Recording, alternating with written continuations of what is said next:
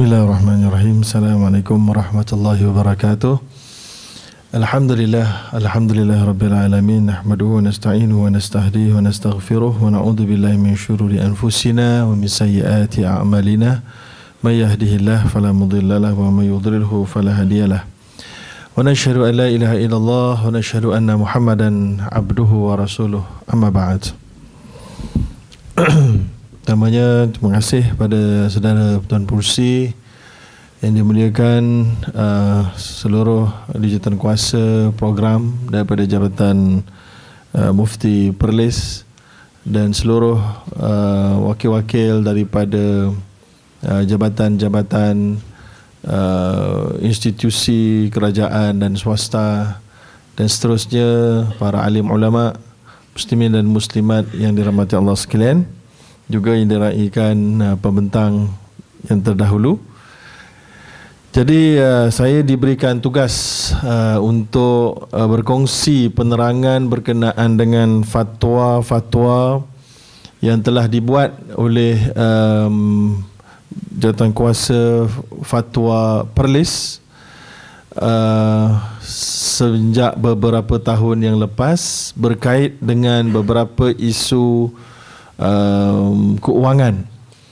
Lalu saya akan cuba terangkan dengan uh, padat dan ringkas uh, kerana isu-isu yang diminta ini agak banyak juga.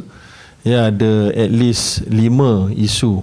Iaitulah yang pertama berkait dengan amanah saham Bumi Putra, yang kedua berkait dengan forex trading online, yang ketiga zakat emas perhiasan, zakat KWSP dan juga yang terakhir adalah wang pertandingan yang mana kesemuanya telah pun diluluskan oleh Majlis Jatuh Kasa Fatwa dan telah dibawa kepada Majlis Agama Islam dan juga telah diluluskanlah uh, ya. Baik, jadi kita pergi kepada uh, maka oleh kerana itu uh, permintaan uh, pembentang yang sebelum ini untuk saya masuk campur bab uh, vaksin tadi mungkin tak tahulah sempat ke tak sempat. ya. Uh, tetapi apapun saya kira um, fatwa jawatan kuasa fatwa Perlis sudah sudah memadai bagi orang Perlis. Dari sudut uh, kemestian untuk mengenakan vaksin kerana dia bukan sahaja melibatkan kita sendiri dan kesejahteraan dan kesihatan kita tapi dia juga melibatkan kesihatan orang sekeliling kita ya khususnya bagi ada kanak-kanak yang tidak boleh mengambil vaksin kerana sebab-sebab kesihatan. Ya yang ada sebab-sebab kesihatan yang sudah wujud maka bila dia pergi sekolah maka orang yang tak bervaksin budak yang tak bervaksin ini uh, boleh jadi pembawa kepada masalah-masalah penyakit. Uh, lalu boleh menyebabkan mudarat kepada uh, kanak-kanak yang tidak vaksin kerana tak boleh ya bukan kerana tak mahu maka atas dasar itu uh, menjadi satu perkara yang disebut oleh dalam hadis Nabi la darara wala dirar tidak boleh membawa kemudaratan dan membalas kemudaratan Kemudian dari sudut kesan-kesan sampingan tadi dah disebutkan tentang ada kesan sampingan yang serius ada, yang tak serius ada. Tetapi dalam Islam uh, yang paling penting adalah uh, penimbangan, timbangan di antara maslahah dan mudarat.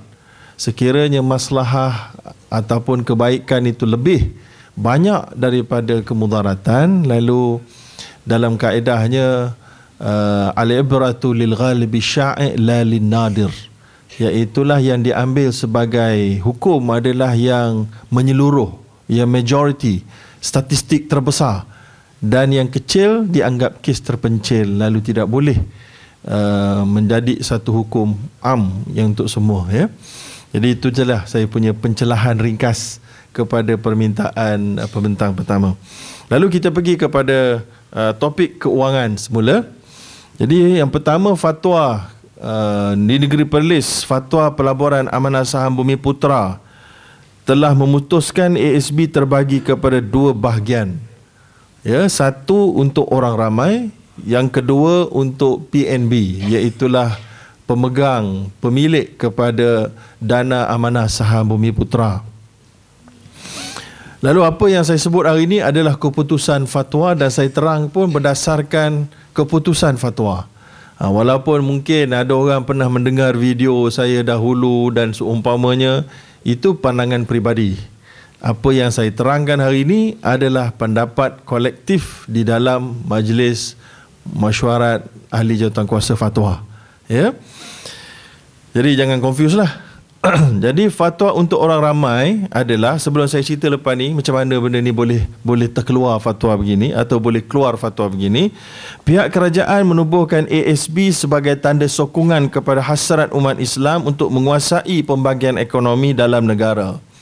Ia satu-satunya pilihan strategik buat masa ini. Lepas tu dibolkan, diterangkan buat masa ini. Untuk umat Islam, di Malaysia menguasai ekonomi secara kolektif. Namun, setakat ini pelaburan dan hasil keuntungan ASB masih bercampur antara peratusan halal yang banyak dengan haram yang sedikit. Ha, gitu. Halal yang banyak, haram yang sedikit.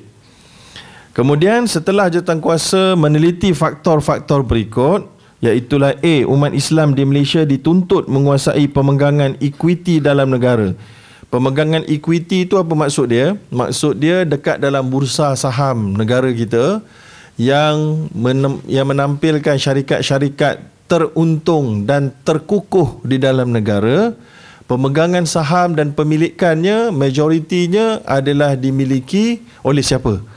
Ha, jadi kalau orang Bumi Putra Islam secara individu tak mampu maka secara kolektif secara gabungan diperlukan.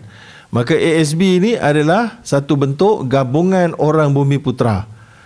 Lalu sebab kita nak beli secara personal macam orang bukan bumi putra dia pun cukup kaya. Ada yang beli 10 juta 20 juta 80 juta dalam saham-saham strategik di dalam negara tapi orang kita tak mampu bila tak mampu, kita letak seorang sikit dekat dalam tabung ASB, lalu tabung tu menjadi besar. Bila tabung tu jadi besar, bolehlah tabung itu melabur dalam saham-saham yang hebat-hebat ini, lalu dia dianggap telah pun dikawal oleh Bumi Putra walaupun bukan individu. Okey? Ha, itu maksud dia dituntut menguasai pemegangan equity dalam negara, mengurangkan pemegangan equity strategik umat Islam boleh atau akan membawa kemudaratan dan kemerbahayaan. Okey, itu itu statement yang pertama. B, majoriti pelaburan ASB ditujukan ke tempat yang halal. Jatuh kuasa fatwa negeri Perlis dimaklumkan oleh pihak PNB ketika mesyuarat dulu, wakil PNB beberapa orang datang termasuk ahli majlis syariah mereka dimaklumkan oleh pihak PNB bahawa usaha ke arah patuh syariah sepenuhnya sedang dijalankan. Ha, maknanya usaha sedang dijalankan. Belum 100% komplit, sempurna, lengkap, belum habis. Tapi dalam proses.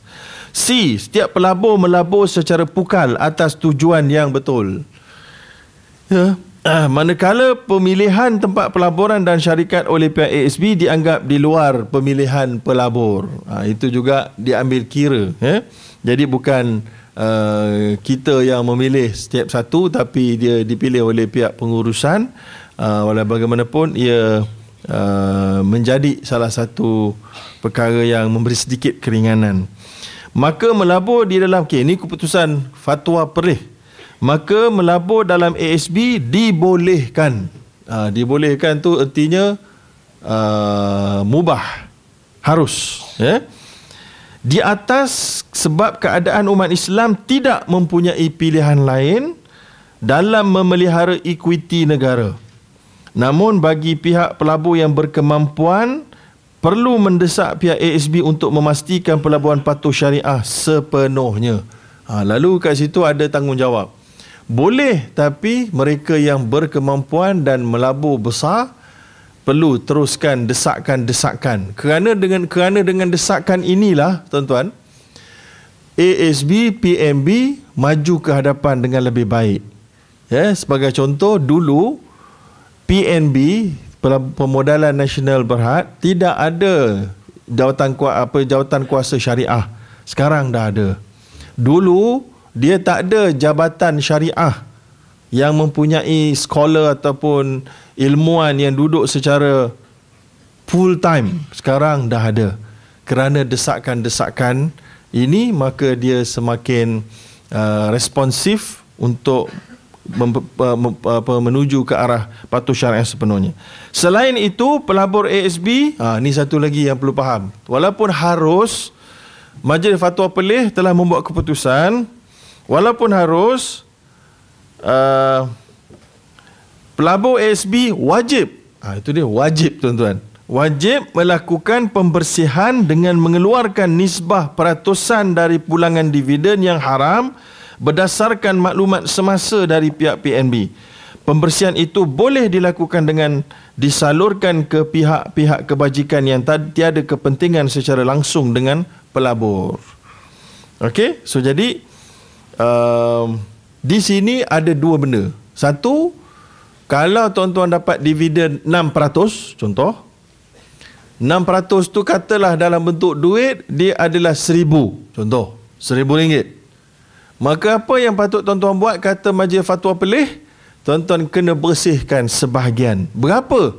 Ha, berapa tu perlu dapat maklumat daripada PNB. Lalu ini bermakna majlis fatwa pelih perlulah mendapat maklumat setiap tahun daripada PNB dan PNB perlulah memberi kerjasama untuk memaklumkan berapa peratus yang tak bersih untuk dibersihkan oleh uh, umat Islam di negeri Perlis khususnya. Ya, jadi kalau pada, pada waktu pembentangan oleh wakil PMB pada tahun pembentangan ini, bukan tahun ni, tahun waktu pembentangan ketah ni, ya, dikatakan 20%. Ha, 20%. Jadi kalau tuan-tuan dapat dividen 6% ke 6.2 ke berapa 7 ke katalah dalam bentuk ringgit dia adalah 1000 atau ha, eh 1000 lah kata contoh tuan-tuan bersihkan 20% iaitu RM200. Nah, RM200 tuan-tuan berikan kepada fakir miskin atau tuan-tuan berikan kepada mana badan-badan kebajikan awam. Ha, begitu kaedah di negeri Perlis satu-satunya negeri yang mewajibkan pembersihan. Ya. Dan negeri-negeri lain semua kata harus dulu Selangor kata haram tapi telah mengubah fatwa mereka kepada harus. Dulu Pulau Pinang kata haram tapi telah mengubah fatwa mereka kepada harus.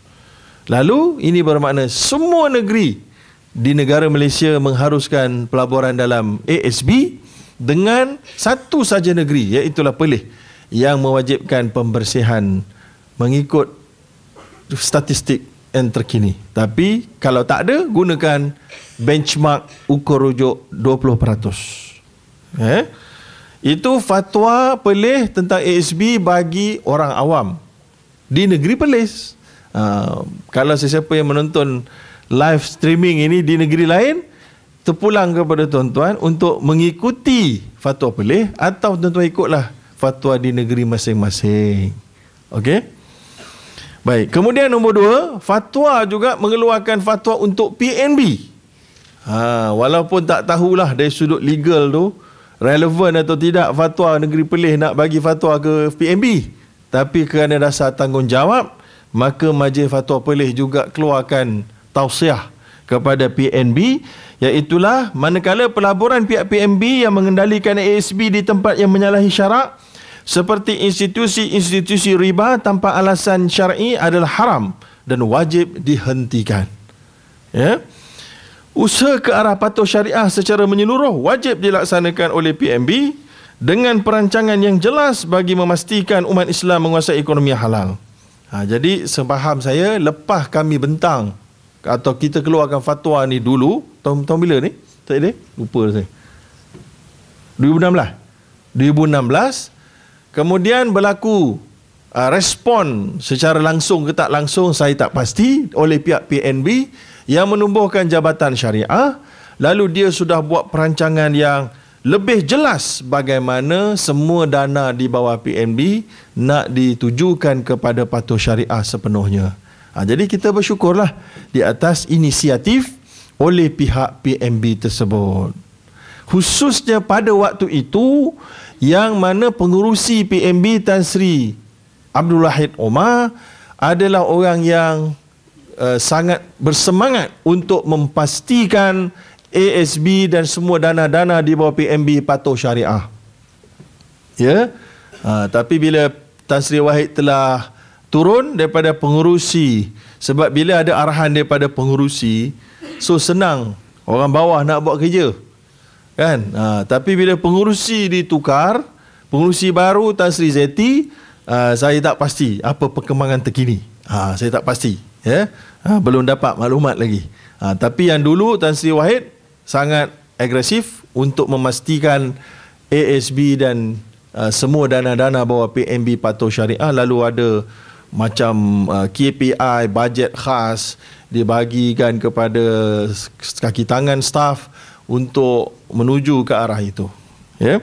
Kemudian dalam tempoh kekangan memastikan pelaksanaan halal sepenuhnya pihak PNB hendaklah memaklumkan kepada para pelabur kadar pelaburan yang tidak patuh syariah untuk membolehkan pelabur melakukan pembersihan. Nah itu Boy Fatul Pelih kata.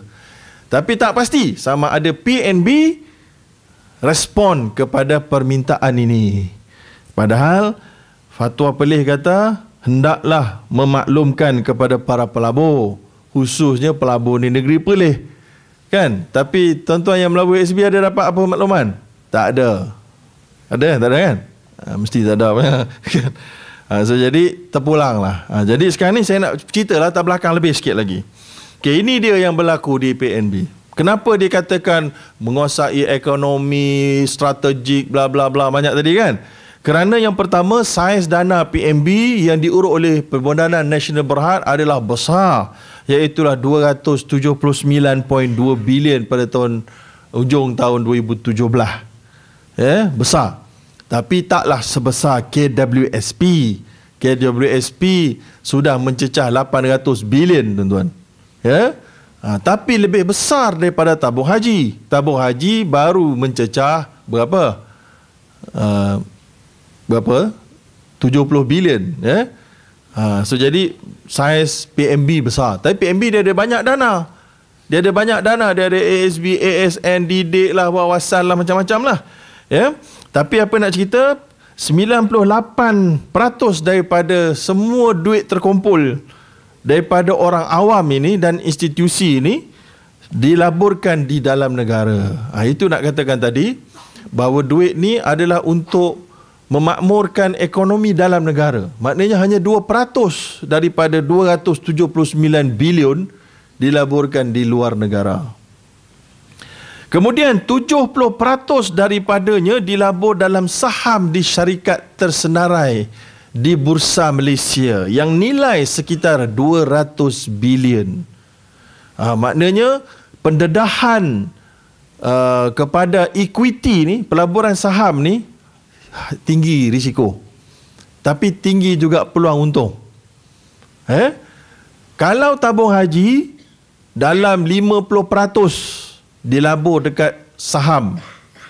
Ya, tapi sebab saham jatuh teruk kerana adanya peperangan perdagangan di antara Amerika dan US punca terbesar termasuklah punca yang kedua terbesar iaitu uh, interest rate kadar oleh negara Amerika dinaikkan lalu orang lebih berminat nak letak duit dekat Amerika berbanding tempat lain orang keluarkan duit maka jatuhlah saham ASEAN Asia bukan saham Malaysia saja. Campur juga faktor ketiga berlaku perubahan kerajaan persekutuan di Malaysia yang tak pernah berlaku sejak 61 tahun Malaysia tertubuh. Merdeka. Itu juga menyumbang kepada ketidaktentuan pasaran Ya, semua itu gabungan saham jatuh. Lalu tabung haji pun saham-saham dia 50% diletakkan ke dalam pelbagai saham jatuh. Teruk. Lebih daripada 3 tahun, bukan tahun yang baru ni je jatuh. Sejak 2 ke 3 tahun lepas. Ya. Tapi PNB lagi berani 70% daripada semua dana tu diletak dekat saham. Oh, maknanya lagi tinggi besar risiko dan lagi besar peluang nak dapat untung. Untuk maklumat tuan-tuan, EPF ke WSP Kumpulan Wang Simpanan Pekerja tahun ini mengisytiharkan dividen 5.90 bagi simpanan syariah. Tetapi untuk maklumat tuan-tuan, daripada simpanan syariah itu, daripada daripada seluruh duit KWSP, yang dilaburkan dekat equity macam ni, ni 70% kan? KWSP dalam 40% saja. Tapi berjaya mendapat 9.2%.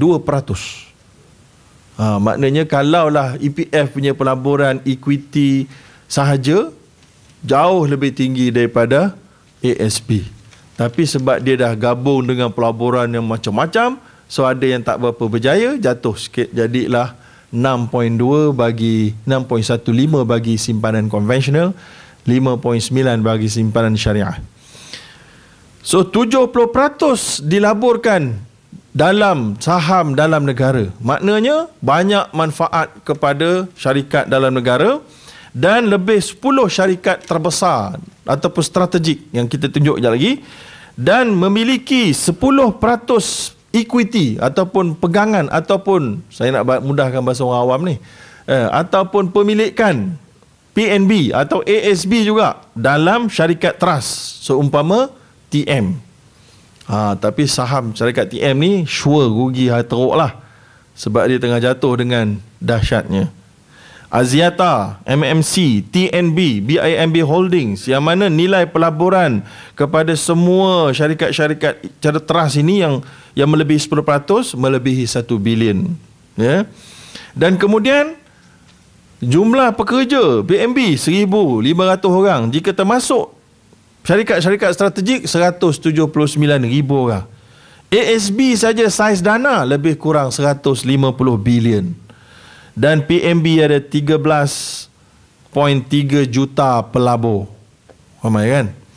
Ya, hampir-hampir separuh daripada penduduk Malaysia dan ASB saja mempunyai penyimpan lebih kurang 9 juta orang penyimpan ataupun lebih daripada tabung haji. Tabung haji ada 9.3 juta. ASB mungkin lebih daripada tu untuk statistik terkini. Mungkin 9.5. Saya tak dapat statistik yang terkini. Ya. Daripada nombor nombor-nombor ini menunjukkan bahawa ASB adalah melibatkan kemaslahatan awam. Ha, itulah sebab antaranya fatwa pilih tadi menimbangkan perkara ini. Sebab kalau diharamkan, maka dia akan memberikan efek bukan hanya kepada rakyat Perlis, tapi rakyat negeri lain yang percaya kepada fatwa, kredibiliti fatwa di Perlis lalu dibimbangi akan keluar lalu ASB akan lumpuh ataupun tidak kurang mampu untuk menguasai terus menguasai syarikat-syarikat gergasi dalam negara. Contoh yang paling besar adalah syarikat yang paling besar PNB pegang adalah Maybank Group.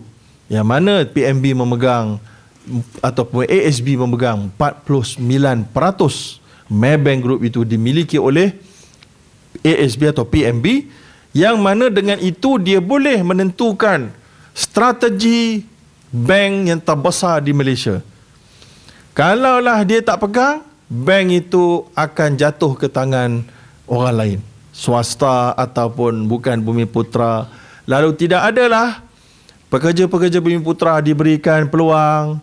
Tidak adalah apa nama tu dasar-dasar Islamik itu diterapkan dengan agresif. Ah, ha, gitulah antara kebimbangan yang disebutkan yang mendapat perhatian ahli tokso fatwa ya yang mana kita tahu bahawa kalau tengok bersih daripada tabung yang pergi yang maknanya 49% tu adalah pegangan saham dalam Maybank tapi daripada duit tabung tu berapa peratus duit tabung tu diberikan kepada syarikat ni 20.49% diberikan kepada Maybank Group. Dan teruslah ini menjadi kontroversi dari sudut hukum syarak. Sebab Maybank Group adalah bank konvensional yang mengamalkan riba. Boleh faham? Boleh faham? Dalam Maybank Group ada Maybank Islamic. Tapi Maybank Islamic hanya kecil dalam 20 peratus ke 25% daripada jumlah Maybank Group. Boleh faham eh? Dan Maybank ni pula untung dia satu tahun besar. Bilion-bilion. 2, 3, 4 bilion. Ya? Daripada banyak-banyak syarikat yang terbesar ni tuan-tuan, agak-agaknya yang mana yang boleh bagi dividen paling besar pada ASB? Yang mana? Maybank lah. Sebab dia punya pegangan yang paling besar 49%. Maknanya kalau 49% tu sama dengan nilai semasa 13 bilion. Maknanya kalaulah apa saja eh, satu ringgit pun kalau dividen ataupun 50 sen, ah, tuan-tuan kalilah berapa juta saham yang dipegang, maka tuan-tuan akan dapat mungkin bilion punya punya dividen. Tahun 2017 ASB mengagihkan ataupun PNB saya pun tak cek tak sempat nak cek betul 14.4 bilion dividen. Mungkin daripada 14.4 itu semua dana, tapi untuk ASB saja mungkin sebahagian besar dia adalah daripada Maybank. Betul eh? Dan ada juga dekat situ adalah Malaysia Airport Berhad. Juga syarikat tak patuh syariah. Ha, dan ada dekat situ juga CIMB Group Holding pun bukan syarikat patuh syariah. So bukan ada satu. Ada satu Maybank, dua CIMB Group, tiga Public Bank bukan syarikat patuh syariah. Yang keempat Malaysia Airport bukan syarikat patuh syariah. Yang kelima RHB Bank. Ada lima syarikat tidak patuh syariah dan daripada banyak-banyak syarikat ni tuan-tuan, syarikat perbankan lah yang paling untung sekali. So gabungan perbankan yang terbesar di Malaysia lima ini sudah tentulah mempunyai merupakan komponen asas kepada dividen ASB. Faham? Maka sebab itulah ada kontroversi tentang hukum dia. Boleh ke kita ambil dividen daripada pemberian riba oleh syarikat bank-bank ni? Ada kita kata boleh ambil sebab masalah nak meningkatkan ekonomi Melayu Muslim. Boleh? Boleh tak tuan-tuan sebut itu? Boleh ambil duit riba ni sebab kita nak meningkatkan ekonomi kita. Boleh tak? Ha, kan susah. Ha, sebab tu majlis fatwa pun penting juga. Kita nak bincang ni. Sebab ada hadis-hadis contohnya idza zahara riba wa zina fi qaryatin faqad ahallu bi anfusihim azab Allah. Apabila terzahirnya zina dan riba dalam satu negara, maka telah ter- bersedialah ahli dalam negara tersebut untuk menerima azab Allah. Nampak? So macam Ah, ini payah ni tuan-tuan. Nak haramkan pula, untuh pula. Tak haramkan pula. So sebab tu yang paling baik, sebab tu kita letak dalam fatwa tadi tu, PNB kena buat cepat lah kena laporkan lah kena buatlah pemproses tu. Mereka pun kata Maybank kita dah dalam proses. Islamic first mereka perkenalkan. Semua pelanggan masuk Maybank akan ditawarkan Islamic dulu. Ha, itu kata usaha mereka antaranya. Ha, bagus. Kita setuju. Tapi bagilah cepat sikit ha, maknanya memang saham Maybank tu kita tak boleh lepaskan sebab kalau lepaskan itu sangat strategik bahaya tapi kalau tak nak bahaya buat macam mana transferlah semua saham Maybank tu semua jadi Islamik. Islamik jadi 80%. Boleh? Ha, boleh, tapi kena makan masa. Tak bolehlah besok terus siap. Yalah, kita kata kalau gitu bagilah jadual bila nak sampai tu. PNB pun kata tak ada jadual. Kenapa tak ada jadual? Masa meeting fatwa tu lah. Kan sekarang saya tak tahulah dah ada ada jadual tidak. Ya? Ha, jadi sebab itulah dia menjadi kontroversi. Tapi apa pun, majlis fatwa boleh mengatakan tetap tuan-tuan boleh simpan dalam ASB tak perlu keluar. Cuma tuan-tuan perlu keluarkan 20% daripada dividen untuk tuan-tuan bersihkan. So dengan cara itu, individu kita selamat, ada pembersihan, strategik untuk ekonomi terus berterusan, PMB, ASB tak runtuh, strategik aset tak tak terlepas maka dapat semua. Ah, itulah dia fatwa ASB sekian fatwa ASB tajuk. Ada soalan lepas ni. Okey. Habis. Yang kedua isu fatwa zakat emas perhiasan emas perhiasan tuan-tuan zakat pada majlis fatwa pada 11 Mei 1988. Ha, masa tu saya bukan ahlinya. Datuk Sri Datuk Dr. Muhammad Asri pun bukan ahlinya pada ketika itu. Tapi ini fatwa lama yang telah dibawa semula sebenarnya tak salah saya dalam fatwa ketika zaman kami berada dan dikekalkan fatwa ini. Ya, maka kita bolehlah bentang, maknanya kita kekalkan. Yang pertama, tiada perbezaan ke atas mengenai kewajipan zakat ke atas emas yang dipakai atau emas yang disimpan. Ha, itu yang pertama. Maknanya dalam pelih ni emas tu emas yang dipakai ke emas jongkong ke emas perhiasan ke yang dipakai ke yang tak dipakai ke semua cukup je 85 gram emas berat dia kena zakat 2.5% Ha, 2.5%. Ya. Dan di negeri-negeri lain dia ada istilah uruf. Maknanya di negeri Selangor contohnya kalau yang dipakai itu lebih daripada 600 gram barulah kena lebih baru kena. Kalau tak lebih dipakai tak kena. Ha, di Melaka 300 saya tak ingatlah mungkin lah eh. Ada yang 200 dia 300 400 tapi Perlis kata tak ada tak ada ratus-ratus ini. Satu je ada. Lebih 85 gram, terus semua kena. Ha, dia pegang kepada asal nas. Ha, pelih kan unik. So dia pun keluar fatwa yang dianggap paling selamat dalam isu ini. Baik. Ha, ini perbincangan dia. siapa yang faham bahasa Arab boleh tengoklah. Ha, siapa yang tak faham tu dengar betul-betul. Ha, kalau cameraman ni nak tayang dekat slide tu lagi bagus. Kan dia tayang muka saya je boring orang tengok tuan-tuan. Kan duk tayang slide tu sikit bagi orang nampak at least boleh snap ya. Yeah? Mana cameraman ni?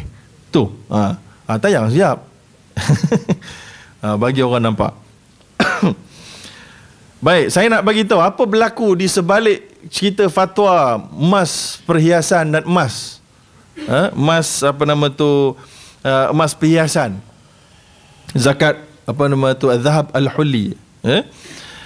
yang pertama sepakat ulama bahawa wajibnya zakat pada emas dengan perak apabila dia itu dalam bentuk duit ataupun dalam bentuk sabaik ataupun wafer ataupun bullion. Yang macam macam macam macam wafer macam coklat tu. Okey? Walakin ikhtalafu fi dhahabi wal fiddah idza kana huliyan. Tapi mereka berbeza pendapat ulama lah berbeza pendapat mazhab-mazhab ni. Kalau emas dengan perak itu dalam bentuk perhiasan yang wanita menggunakannya sebagai barang hiasan. Rantai cincin anting-anting dan lain-lain ya? Yang mana uh, jumhur ulama jumhur majoriti mazhab mengatakan bahawa emas dengan perak yang dijadikan perhiasan lalu diguna pakai oleh wanita bukan laki ya laki tak boleh pakai emas perhiasan. Haram hukumnya. Ya? Sepakat ulama. Yang dipakai oleh wanita uh, ya wanita eh? Wanita tulen lah bukan wanita yang pondan-pondan tu itu haram juga. Walaupun dia berangan jadi wanita. Ya? Pendapat majoriti ulama kata iaitu mazhab apa nama tu Maliki, Syafi'i dan Hambali majoritinya mengatakan bila dah dipakai dan dihias berhias dengannya tidak wajib zakat. Nampak? Tetapi mazhab Hanafi mengatakan menggunakan emas perhiasan sebagai pakaian atau perhiasan tidak menjatuhkan kewajipan zakat Ha, nampaknya dalam masalah ini fatwa pelih kelihatan tidak bersama dengan majoriti madhab Hanbali.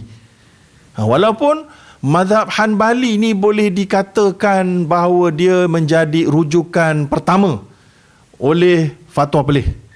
Tapi dalam kes ini nampak mereka telah pun mengikuti fatwa madhab Hanafi. Ya. Berkatalah Abu Ubaid, "Walam tasih, walam tasihu zakatul huli indana an ahadim min as-sahabah illa an ibnu ibnu Mas'ud." Dia kata tidak sah wujudnya apa-apa nas, rujukan, dalil berkenaan zakat perhiasan emas di sisi mana-mana sahabat kecuali ada satu saja daripada Ibnu Mas'ud. Ah gitu. Ya. Kemudian Ibnu Qayyim pula. Ah nampak? Ibnu Qayyim ni menjadi tempat rujukan yang banyak juga dalam fatwa pelih. Tapi kali ni tak pakai Ibnu Qayyim. Ah itu dia. Ibnu Qayyim kata, "Az-zahab wal fiddah qisman." Emas dengan perak ada dua bentuk. Yang pertama, ma huwa mu'addun li thamaniyati wa tijarati bihi wa takassub. Iaitulah yang pertama yang disediakan sebagai mata wang yang disediakan untuk perniagaan. Fa fihi az-zakah kan naqdain was sabaik. Maka ketika itu wajib zakat ke atas emas untuk jualan, untuk duit, untuk jongkong dan seumpamanya.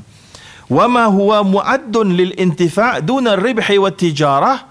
Tetapi yang kedua emas yang disediakan untuk dimanfaati iaitulah bukan untuk di ribih bukan untuk untung bukan untuk jual bukan untuk didagangkan tapi untuk kahilyatil mar'ah untuk perhiasan wanita ataupun alatis silah diikat pada senjata mungkin pedang dan seumpamanya yang harus digunakan fala zakata fihi maka tidak ada zakat padanya kata Ibn Qayyim.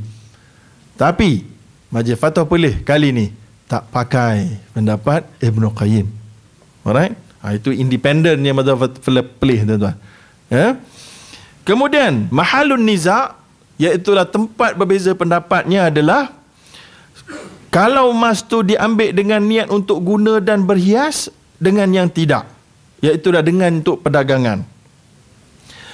Ibnu Qudama kata Al-Maqdisi yang ulama besar dalam mazhab Hanbali kitab utama dia Al-Mughni kan? Dia kata fa'amal mu'addu lil kira. Apa-apa emas yang disediakan untuk disewakan ataupun nafkah idza ti idza idza uhtija ilaihi fa fihi zakah.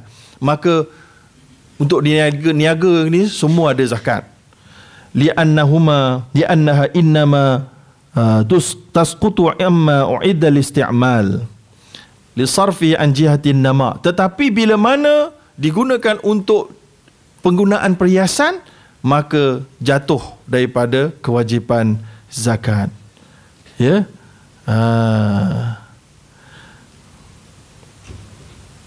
tetapi dia kata wa kadzalika matukhidha hilyatan firaran min az-zakat la yasqutu an tetapi Walaupun pakai untuk hiasan tu tak perlu zakat kata Ibnu Qudamah, maknanya itu mazhab Hambali juga tu.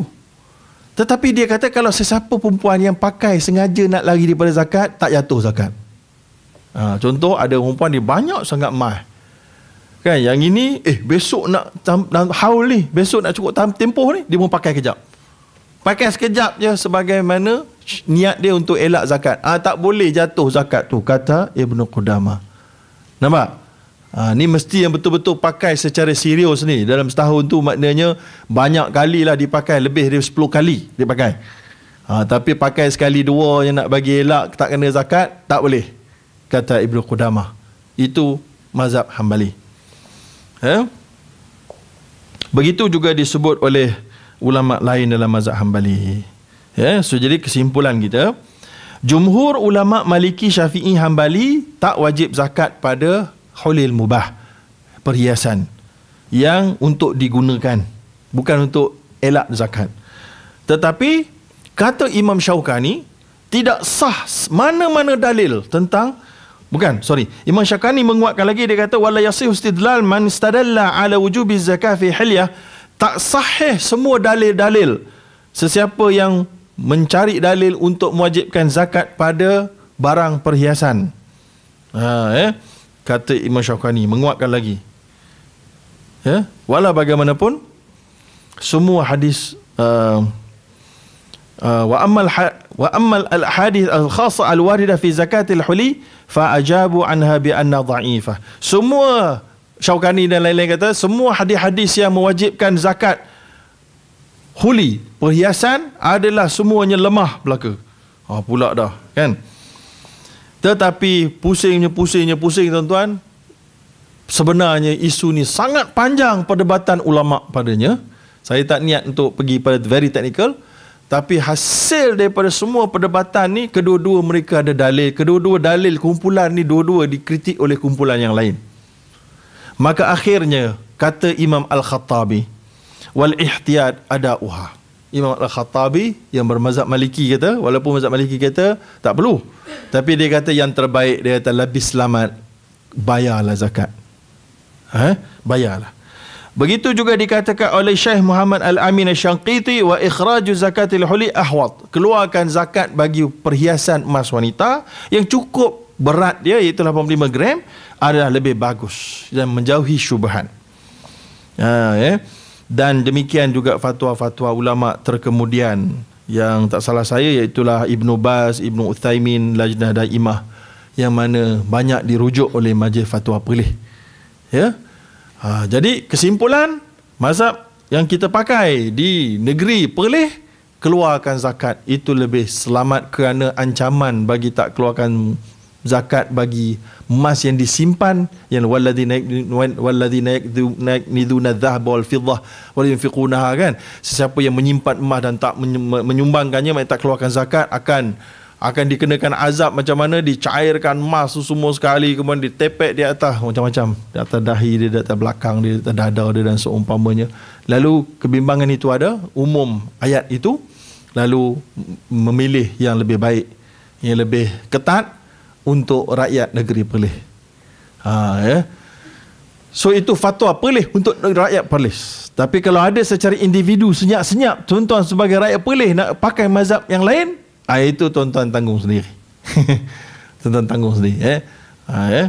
Habis tentang zakat emas perhiasan wanita. Yang ketiga, hukum zakat wang kumpulan wang simpanan pekerja KWSP.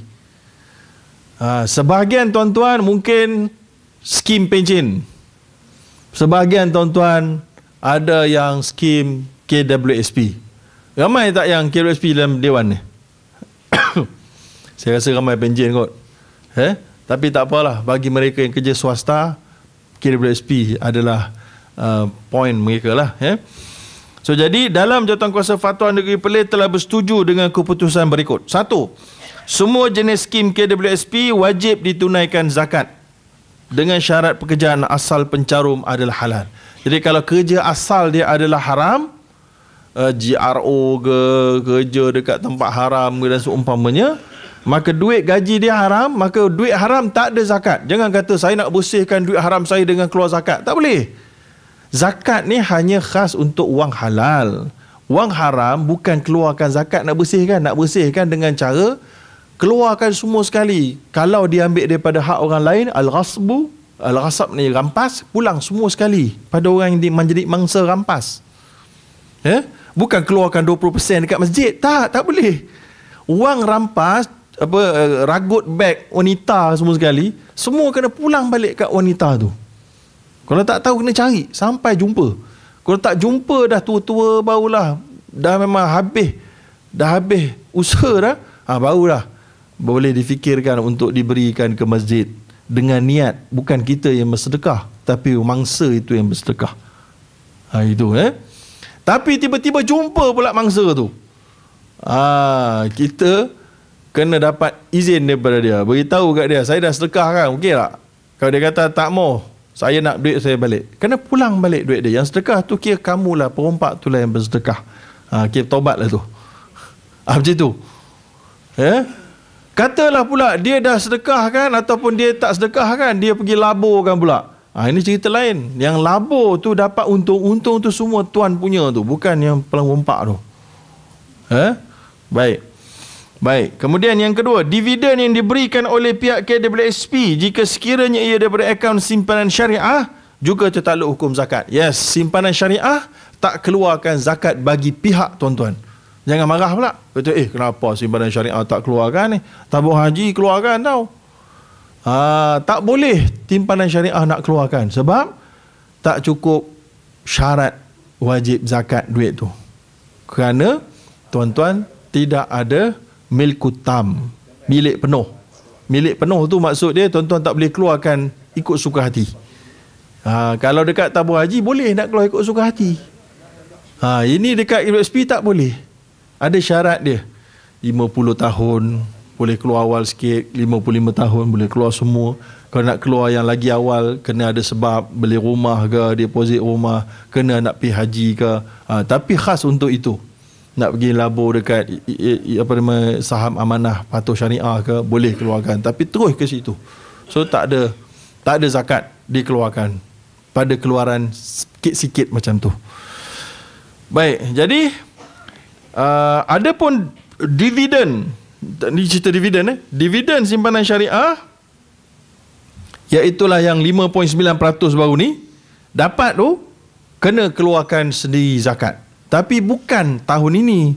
Ini bila pencen nantilah terkumpul. Ha, eh? Kemudian sesiapa yang simpan duit dalam simpanan konvensional perlulah melalui proses pembersihan. Contohnya hari ini tahun lepas dah ada simpanan syariah. Simpanan syariah ni dah ada tahun 2017. Siapa yang tak tukar lagi maknanya tuan-tuan melabur dekat tempat haram. Eh? Simpan duit dan biarkan dilabur tempat haram. Padahal ada pilihan. Dulu tak ada pilihan. Sekarang dah ada pilihan. Maka haram kekalkan dekat simpanan konvensional. Bila dapat dividen 6.15, tuan-tuan tak boleh ambil 68% daripada 6.15. Faham? Ha, itu statistik terkini. Sesiapa yang dengar dekat luar tu, Sesiapa yang kata simpanan konvensional lebih besar daripada simpanan syariah, ya dari sudut nombor. Bagi yang tak tahu halal haram, ya betul. Simpanan konvensional dapat 6.15, simpanan syariah 5.9. Nampak lagi besar konvensional. Tapi sesiapa orang Islam yang pegang 6.15 tu, katalah 6.15 tu bernilai 10,000 maka ataupun bernilai uh, bernilai uh, 10,000 RM6,800 dia kena sedekahkan ke fakir miskin. Maknanya yang tinggal berapa ringgit? Ah ha, sikit je tuan-tuan. Maknanya besar lagi keuntungan simpanan syariah. 68% adalah statistik terkini. Tahun lepas simpanan syariah dapat 6.4%, simpanan konvensional 6.9. 6.9 tu 64% kena bersihkan dividen dia. Tahun ini lagi tahun tahun tahun dua, dua tahun lepas lah tahun 2017 2018 kena bersihkan 68%. Ha, lagi banyak. So cepatlah tukar ke simpanan syariah. Tapi zakat ada apa-apa tak? Tak ada. Ke atas simpanan konvensional kerana dia adalah uh, atau bukan sorry bukan tak ada kena bersihkan 68% tu uh, yang baki tu barulah bincang zakat nanti bila dah nak keluarkan keseluruhan. Kemudian Muslim perlu meletakkan wang simpanannya ke dalam akaun simpanan syariah jika tidak dia telah melanggar arahan syarak dengan meletakkan wangnya ke dalam akaun tidak patuh syariah sedangkan dia memiliki pilihan maka hendaklah dia bertaubat dan wang dividen hendaklah dibersihkan. Ha, itu saya sebut tadi. Bertaubat dengan melakukan pembersihan 68% untuk tahun ini 64% tahun lepas. Okey. Jadi bila nak keluarkan zakat ni? Bila dah keluarkan secara selonggok nanti dah pencen. Berapa nak keluarkan? Berapa tahun nak keluarkan? Keluarkan ikut satu tahun cukup. Ha, dia ada dia ada dia ada dua pendapat. Satu keluarkan 2.5% daripada jumlah yang terkumpul. Contohnya, jumlah terkumpul itu setelah dibersihkan apa-apa, 100 ribu. Keluarkan 2.5% daripada 100 ribu. Ada satu lagi pendapat kata, tak payah bersihkan apa-apa. Eh, tak, sorry, tak payah keluarkan zakat apa-apa, kecuali setelah satu tahun pula. Maknanya tahun 2019 ni keluarkan duit. Uh, March 2019 March 2020 kalau ada lagi lebih daripada 85 gram emas punya nilai iaitu sekitar RM15,000 barulah keluarkan 2.5%. Masa tu Zah habis lah kot duit. Ha, tapi kalau belum habis, pakai. Ada pendapat yang ketiga. Pendapat yang ketiga pula kata, baik, keluarkan duit tu katalah RM100,000 tu keluarkan semua. Lepas tu bayar dulu apa-apa hutang yang paling crucial, yang paling terkini. Ha, hutang kereta, hutang ni. Apa berbaki kalau lebih daripada nisab baru keluar zakat. Ha begitu. Okey, sebab ada ramai orang yang dia pencen, dia habis dia berhenti dah, dia pencen lah. Dia keluarkan duit sebenarnya dia bukan orang kaya pun. Dia banyak utang. So sebenarnya orang kaya ni orang yang hutang terkini, bukan hutang jangka panjang. Kalau hutang jangka panjang semua kita fikir miskin belaga lah tuan-tuan. Hutang rumah 30 tahun tak habis-habis. Eh, ini hutang terkini. Dainul hal namanya. Bukan dainul muajjal. Dainul hal hutang terkini yang yang yang come due, yang kena bayar. Nah, hutang pada tahun itu adik-beradik pun bayar dulu, bank pun bayar dulu satu tahun. Maknanya satu tahun punya hutang kereta. Campurlah sebulan uh, 200 kali 12, 2400. Tolak dulu tepi. Rumah berapa? Tolak. Uh, kakak pinjam. Tolak. Ha, tengok tinggal daripada 100 ribu tinggallah 20 ribu kena zakat. Maknanya sebab lebih risap 20% daripada 20 ribu. Ha, tapi kalau kurang daripada 15 ribu ha, tak kena sebab sedara dikira miskin. Ha, gitulah dia. Kemudian seterusnya hukum forex trading online.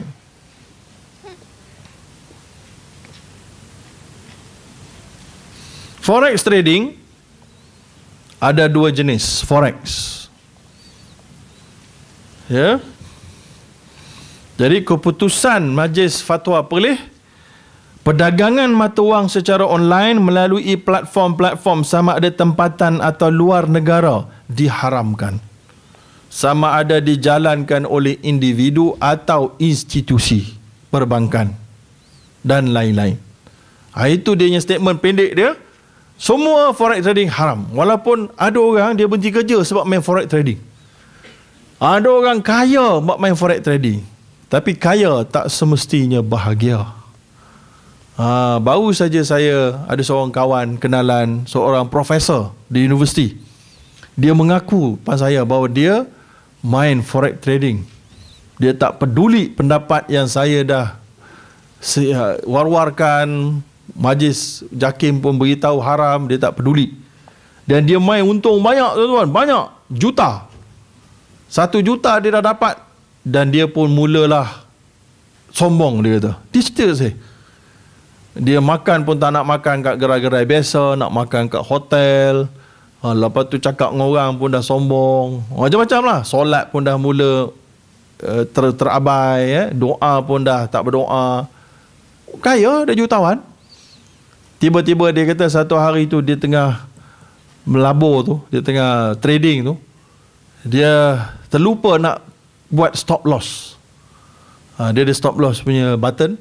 Dia tertidur. Sebab dia tengok naik dah harga tu, dia ingat relax ah, dia pun tertidur. Naik punya naik punya naik, dia tidur, dia bangun tidur, semua dah jatuh.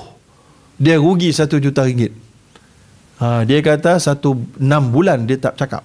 Ha, tak cakap dengan orang kat luar lah family tu mungkin cakap lah. Puasa tu 6 bulan. Uh, sewel sekejap. Uh, pergi umrah baru dapat kekuatan balik. Uh, sekarang dah waras balik. Uh, tuan-tuan eh. Profesor tu. Uh, bukan main-main. Profesor. Kan? Tapi dia mengaku ah, ini tak ada berkat tuan-tuan. Tak ada berkat. Eh? Jadi dalam ayat fatwa pelih kita kata forex trading haram. Forex dia ada banyak. Forex yang pertama foreign exchange macam money exchanger dekat airport tu. Nak pergi umrah, nak tukar duit ringgit kepada rial Saudi. Ah, itu forex juga. Itu harus. Sebab memang kita nak pergi sana. Kalau kita buka booth yang jual duit tu pun, harus juga dapat untung. Sebab kita sediakan servis. Itu forex exchange. Foreign exchange. Forex. Yang kita cerita bukan forex exchange. Yang kita cerita foreign exchange trading. Iaitulah kita main duit ni jadikan dia sebagai barang dagangan. Patutnya barang dagangan ni macam air mineral, kamera, kerusi, benda-benda yang ada kegunaan pada diri dia. Tapi tak, kita jadikan duit yang patutnya sebagai perantaraan seseorang nak menjual dan membeli, kita jadikan perantaraan tu, orang suruh jadikan barang yang nak jual beli tu sebagai barang dapat untung. Dia tak, perantaraan tu aku nak untung. Ha, itu yang pelik manusia macam ni. Bila perantaraan tu yang tak ada value, intrinsic value namanya. Tak ada manfaat pada diri dia. Contoh duit kertas, contoh air mineral ni tuan apa manfaat dia? Boleh minum lah. Rostrum ni apa manfaat? Dia boleh pakai sebagai rostrum, letak barang, letak laptop atas ni. Kursi boleh duduk. Ada manfaat pada diri dia sebab tu kita beli benda ni. Duit kertas kita beli sebab apa? Boleh minum? Tak boleh. Boleh makan? Tak boleh. Dia digunakan untuk beli barang yang ada manfaat. Tiba-tiba kita beli dia kerana kita sengaja nak tunggu dia punya harga naik dan turun. Bila kita beli berendah, naik harga kita jual, kita untung. Ini salah. Dari sudut falsafahnya salah. Demikian kalau tuan-tuan yang ada dekat depan saya ni, kalau tuan-tuan ni walaupun orang pelih, katalah tuan-tuan ni orang pelih yang tak sama pendapat dengan majlis fatwa. Iaitulah tuan-tuan ni pegang ahli sunnah wal jamaah asyairah. Contoh, tuan-tuan kena jauh juga sebab ulama besar asyairah Imam Al-Ghazali mengharamkan. Eh? Okey, itu dari depan tu. Ulama besar asyairah Imam Al-Ghazali dalam kitab Ihya Ulumuddin kata, fa ta'ala ad-darahim wa dananir hakimain mutawassitain baina sa'iri baina sa'ir al-amwal hatta tuqaddir bihim al-amwal id la gharada fi a'yanihima id ila ay yaqul kadhalika an-naqd la gharada fihi wa huwa wasilatun ila kulli 'ard fi fi ila kulli gharad. Ya? Dia kata Allah menjadikan duit dinar dan dirham termasuk wang kertas ni sebagai perantaraan di antara semua barang-barang yang wujud atas muka dunia ni. Sehingga boleh barang-barang yang lain tu dinilai menggunakan duit. Ini berapa? RM1.80. Ini berapa? RM1,000. Ini berapa? RM200. Semua barang dinilai guna ringgit. Nampak? Ini berapa? Free. Ha. Kasut berapa? RM200. Semua pakai ringgit, ringgit, ringgit. Kan? Itu Imam Ghazali sebut id la gharada fi ayanihima. Kerana tidak ada tujuan manfaat pada diri duit itu kata Imam Abu Hamid Al-Ghazali. Sesiapa yang berpegang kepada Asy'ariyah dengar ni betul eh kerana dia lagi kadzalika naqd la gharada fi maka oleh kerana itu dari sudut falsafahnya duit tidak patut dijadikan apa-apa manfaat pada diri dia. Dia menjadi perantaraan Ya, dia pun sebut juga. Fa idza tujira fi ainihima faqad ittakhadhahuma maqsudan ala khilafil hikmah. Dia kata sesiapa yang telah mengambil mata wang untuk didagangkan kerana diri dia, maka telah pun dia bercanggah dengan hikmah penciptaan duit itu sendiri. Ha, kata kalau tuan-tuan bermazhab salafi zaman sekarang yang mana mereka merujuk banyak kepada kepada apa nama tu Ibnu Taimiyah dan Ibnu Qayyim. Ibnu Taimiyah dan Ibnu Qayyim juga menyebut perkara yang sama. Ibnu Taimiyah kata, "Ad-darahim wa dananil la tuqsad li dhatiha, bal hiya wasilatun ila ta'amul biha, wa li hadha kanat athmanan bi khilafi sa'iril amwal." Fa innal maqsud al-intifa' biha wal wasilatul mahdhah la allati la yata'allaq biha gharadun la bimadatiha wala bi suratiha ha, dia kata duit kertas duit mah dan perak dan duit tidaklah dimaksudkan pada dirinya. Tetapi dia adalah perantaraan kepada sesuatu. Oleh kerana itu mereka menjadi harga berbeza dengan semua komoditi yang lain. Barang-barang yang ada nilai barang kegunaan. Kerana maksud il-intifak bagi semua barang-barang yang lain. Ya. Dan pada duit itu adalah nilai semata-mata. Ya. Ha, tidak berkait dengan dia punya tujuan kegunaan kerana madatiha kerana dia punya apa nama tu item kalau kertas kertas tu sendiri bukan nak digunakan untuk menulis kertas ringgit tu begitu juga dengan dinar bulat tu bukan untuk digunakan kerana dia emas tu tidak eh, tapi kerana dia punya nilai eh. ha, jadi itu Ibn Taymiyah dan disokong kuat oleh Ibn Qayyim Ibn Qayyim kata kalau diniagakan maka hancurlah eh. maka kalau tuan-tuan ni pula geng yang betul-betul respect kepada falasifah maka toke falsafah tuan-tuan selain daripada Al-Ghazali Imam Ibn Rushd pun mengharamkannya juga Imam Al-Qarafi pun mengharamkan juga so mana ulama yang hebat-hebat ni sejak dulu lagi melihat perkara ini jangan dilakukan itu dari sudut filosof filosofinya eh? kemudian dari sudut teknikal pula hmm. kalau ulama terkini pula ulama terkini ulama terkini tuan-tuan yang paling kuat sekali dia punya pengaruh dalam dunia kewangan Islam hari ini namanya Syekh Mufti Taqi Uthmani. Dia ni ketua fatwa di Auditing and uh, Auditing and Accounting Organisation for Islamic Financial Institution AUFI dekat Bahrain. Dan dia ni bila pernah dulu dia tak setuju dengan struktur sukuk dia kritik terus tahun depan tu sukuk punya nilai semua jatuh. Orang tak keluarkan sukuk. Sekejap. Sebab tercabar dengan dia punya kata-kata seorang hu dahsyat eh? so dia ni kata pun tak sepatutnya dijadikan uh, tak sepatutnya dijadikan uh, jualan ataupun komoditi wang ni. Ha.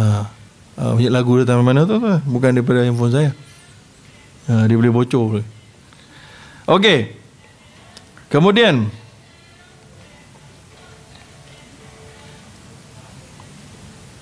Okey, tadi fatwa pelih mengharamkan kerana sebab yang pertama, tiada secara tunai dan serta-merta. Ini teknikal pula. Tadi secara filosof, filosofi. Tapi fatwa perlih tumpu kepada teknikal dia lebih. Iaitulah kerana tak ada takabut. Secara hakiki ataupun hukmi. Ha, ini panjang nak cerita tuan-tuan. Tapi maknanya bila duit dengan duit, bila tukar, dia kena dua-dua tu ada serah terima serta-merta. Tapi dalam forex trading online ni tak berlaku benda tu. So jadi ada syubhah riba. Yang kedua ada riba pada pinjaman tunai platform. Sebab platform ni tadi iaitulah online platform ni dia disediakan leverage. Kita letak 100 kita boleh beli mata wang yang bernilai yang lebih lagi seolah kita ada 100 ribu. Maka itu leverage yang mempunyai unsur memberi pinjam. So dalam hadis Nabi sebut bahawa uh, tidak boleh gabung apa nama tu pinjam dan juga uh, jual beli. Ya? Yeah? Pinjam dan jual beli. Jadi platform ni dia bagi kita pinjam sebab kita ada 100 kita boleh beli dengan harga nilai sebanyak 100 uh, 1000 ataupun 10000. So mana datang lagi 19000 tu? Eh, mana datang lagi 9,000 tu? Datang daripada seolah pinjaman oleh pihak platform. Bila dia pinjam, patut pinjaman tanpa faedah. Tapi sebab dia pinjam untuk kita guna platform dia. Platform dia guna tetap cuma. Kena bayar. So maknanya itu jual beli. So digabungkan di antara pinjam dengan jual beli, hukumnya haram. Ha, contohnya gini. Saya bagi pinjam pada orang A, RM100 dengan syarat, uh, kena beli saya punya slip Ha, jadi orang tu pun terpaksa beli selipar saya sebab dia segan dia dah pinjam duit saya. Ha, jadi dia dah jadi riba. Dalam hadis Nabi ada ada sebutkan tidak boleh digabungkan ha, di antara apa nama tu jual beli dengan pinjam. Ha, jadi itu adalah yang kedua. Yang ketiga ada unsur tidak tentu. Gharar. Kerana identiti penyedia platform. Penyedia platform ni kita login, register login, kalau dia hilang, duit kita adalah akaun dia tu, hilang terbang semua. Kita pun tak tahu nak report kat siapa, tak tahu. So jadi dekat situ ada lagi gharar yang besar. Kemudian ada juga unsur maisir iaitu judi mendedahkan pedagang kepada peluang untung risiko bergantung kepada spekulasi pergerakan nilai mata wang yang berada di luar kawalan. Jadi ini adalah unsur-unsur sampingan. Ya, so jadi semua ini tergabung jadilah fatwa mengharamkan forex trading online. Jadi jangan tuan-tuan kata, "Abi ini uh, bank pun ada buat." Uh, bank bank konvensional je buat tuan-tuan. Bank konvensional riba pun dia buat. So jadi forex ni dia tak kira dia boleh belaka. Tapi Islamic bank tak dibenarkan buat. Tak ada Islamic bank yang buat benda ni tuan-tuan. Baik, jadi habis forex yang terakhir tajuk kita uh, adalah wang pertandingan. Ha, lepas tu kita nak bagi peluang soal jawab. Wang pertandingan yang pertama sekali hukum pertandingan adalah harus. Jadi kalau tuan-tuan jabatan ke sekolah nak buat pertandingan harus kalau tak ada yuran. Tak ada yuran. Hadiah disediakan oleh PIBG harus. Tapi kalau buat pertandingan yang ada yuran dan pemenang akan dapat wang yang paling banyak daripada yuran, hukumnya haram. Nampak? Ha, contoh, jabatan tak ada duit nak buat pertandingan. So jadi diiklankan futsal bayar seorang satu kumpulan RM100. Ada 10 kumpulan masuk, ada RM1,000. Siapa pemenang pertama dapat RM800 ataupun dapat RM600 pemenang kedua dapat RM200 ah, yang baki itu dapat wang sagu hati ataupun plak sagu hati saja haram hukumnya pertandingan itu. Kerana adanya unsur perjudian iaitulah semua boleh rugi dan semua sorry semua boleh ada peluang untung dan rugi. Semua ada peluang nak jadi johan tapi semua ada peluang untuk kalah lalu hilang duit wang pertaruhan dia. Maka itulah yang dimaksudkan dekat sini penganjuran pertandingan yang membabitkan yuran peserta untuk dijadikan hadiah sama ada keseluruhan yuran atau sebahagian. Maka yuran tu sebahagian sponsor, sebahagian lagi yuran, uh, sebahagian lagi dia ambil daripada yuran pun tak boleh juga tuan-tuan. Dia kena betul-betul uh, apa nama tu keseluruhan okay, daripada yuran dia ambil jadi hadiah ataupun sebahagian je. Sebahagian lagi dia ambil buat administration contoh. Eh? Ataupun bayar court bayar sewa tempat. Pun tak boleh juga. Kalau nak boleh iaitulah hadiah daripada pihak ketiga yang tak masuk bertanding. Iaitulah yang berhormat ke ketua jabatan ke kerajaan negeri ke sponsor ah boleh. Ya? Ah, namun pertandingan yang membabitkan pertaruhan berbayar atau atau apa-apa nilai harta adalah diharuskan. Nah, tapi kalau ada berbayar boleh dengan syarat satu pertandingan tu bukan jenis nasib. Uh, macam nombor ekor lah. Berba, uh, berbayar kemudian bergantung pada nasib. Tu tak boleh lah. Uh, tapi kalau nak jadi boleh berbayar masih ada boleh. Tapi yang pertama ciri dia mestilah bukan nasib. Yang kedua dia mesti bukan salah satu. Dia mesti gabungan ni mesti syarat ni mesti dipenuhi ya tidak terkurang daripada satu per tiga daripada peserta berlekatkan dan berdaya saing menyertai pertandingan tanpa dikenakan bayaran. Satu per tiga.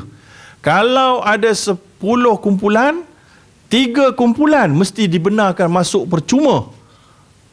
Tapi bukan dia tu budak sekolah yang tak pernah main. Dia mesti ada berdaya saing, mesti kompetitif. Dia mesti boleh menang. Barulah seluruh pertandingan menjadi harus. Ini adalah berdasarkan kepada fatwa um, major, uh, majoriti ulama dulu dan sekarang tentang peranan muhallil. Uh, muhallil. Uh, ini panjang cerita dia. Cuma kesimpulan dia itu kalau tuan-tuan nak buat pertandingan tak ada duit daripada pihak ketiga duit nak kutip daripada peserta pastikan ada satu per tiga daripada pasukan yang masuk diberi percuma. Uh, eh? oh sorry bukan Uh, kalau 10 kumpulan bukan 3 kumpulan. 3 ke? Uh, 3 lah okey. Okey lah 3 eh. Kalau 1 per 3 9 lah kan. Uh, sebab kalau 10 kumpulan 33.3 so 3 setengah kumpulan tu tak boleh ada 3 setengah uh, 3 tu kira boleh lah ya yeah. Jika kedua-dua atau salah satu syarat di atas tidak dipenuhi maka pertandingan tersebut dilarang. Maka semua jabatan kerajaan sekolah kena faham. Ini adalah tanggungjawab dalam fatwa Perlis memberi maklum kepada seluruh rakyat negeri Perlis agar jangan tersilap menganjurkan program yang ada yuran macam ni. Ha, jadi itulah sahaja slot untuk sesi kedua dan saya tak tahu ada ruang soal jawab ke Salah. dengan doktor sekali ya? Ya. Dua-dua sekali. Bukan? Doktor. Uh, doktor. Itu saja. Okey. Saya rasa sekadar itu saja. Saya serah balik pada saudara tuan pengurusi. Ya, sekian pembentangan bagi sesi yang kedua oleh berbahagia Sahibul Fadilah Dr. Zahruddin bin Abdul Rahman Jadi kita meneruskan dengan sesi soal jawab hmm, bagi sesiapa yang nak buka soalan dipersilakan insyaallah.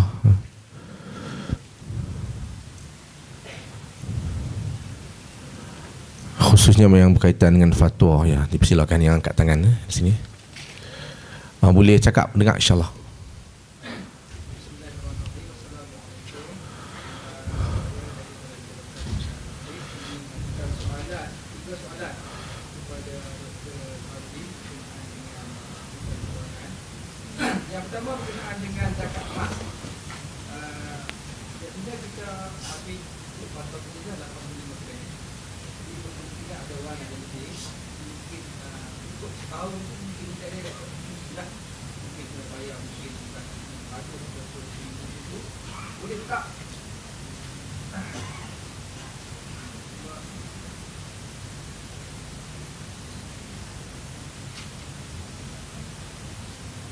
Boleh tak kita buat pembayaran berkenaan secara ansuran? Contohnya melalui potongan gaji. Mungkin seseorang tu dia dah tahu dah nilai uh, barang kemas uh, isteri dia ataupun si, uh, sendiri dia lah uh, sekian berat. Mungkin dia akan buat potongan secara bulanan. Jadi untuk dalam dalam jangka tempoh tu jadi dia tak tak perlu keluarkan dah dalam bentuk yang kita kata satu pukal lah 500 atau 1000 yang keduanya berkenaan dengan uh, simpanan perbankan seperti yang doktor cakap tadi. Adakah kita perlu menyimpan duit kita tu dalam uh, saranan tadilah dalam akaun islamik supaya tak kita tak, tak perlu bersihkan ataupun yang bank yang hanya menjalankan uh, perbankan islamik? Contohnya macam bank Islam uh, ataupun Maybank. Maybank dia ada banyak akaun kan? Mungkin kita boleh simpan dalam bentuk akaun islamik sahaja ataupun macam mana dan yang ketiga berkenaan dengan yuran pertandingan tadi, uh, jika uh, pertandingan tersebut mengenakan yuran, yuran tu melibatkan kos uh, kita kata tadi macam tadilah sewa tempat, bangunan, bagi makan, bayar pengadil dan ada sedikit keuntungan kepada penganjur. Cuma hadiah saja diambil daripada pihak ketiga. Adakah itu dibolehkan? Sekian, terima kasih. Ya, satu soalan eh, insyaAllah boleh untuk dijawab oleh yang berbahagia Dr. Zaharuddin insyaAllah. Ataupun nak lanjut lagi soalan Dr. Lagi-lagi. Ya. InsyaAllah soalan yang kedua InsyaAllah kalau boleh bagi soalan yang berbentuk poin ya. Jangan kita panjangkan soalan insyaAllah. Jadi persilakan siapa lagi?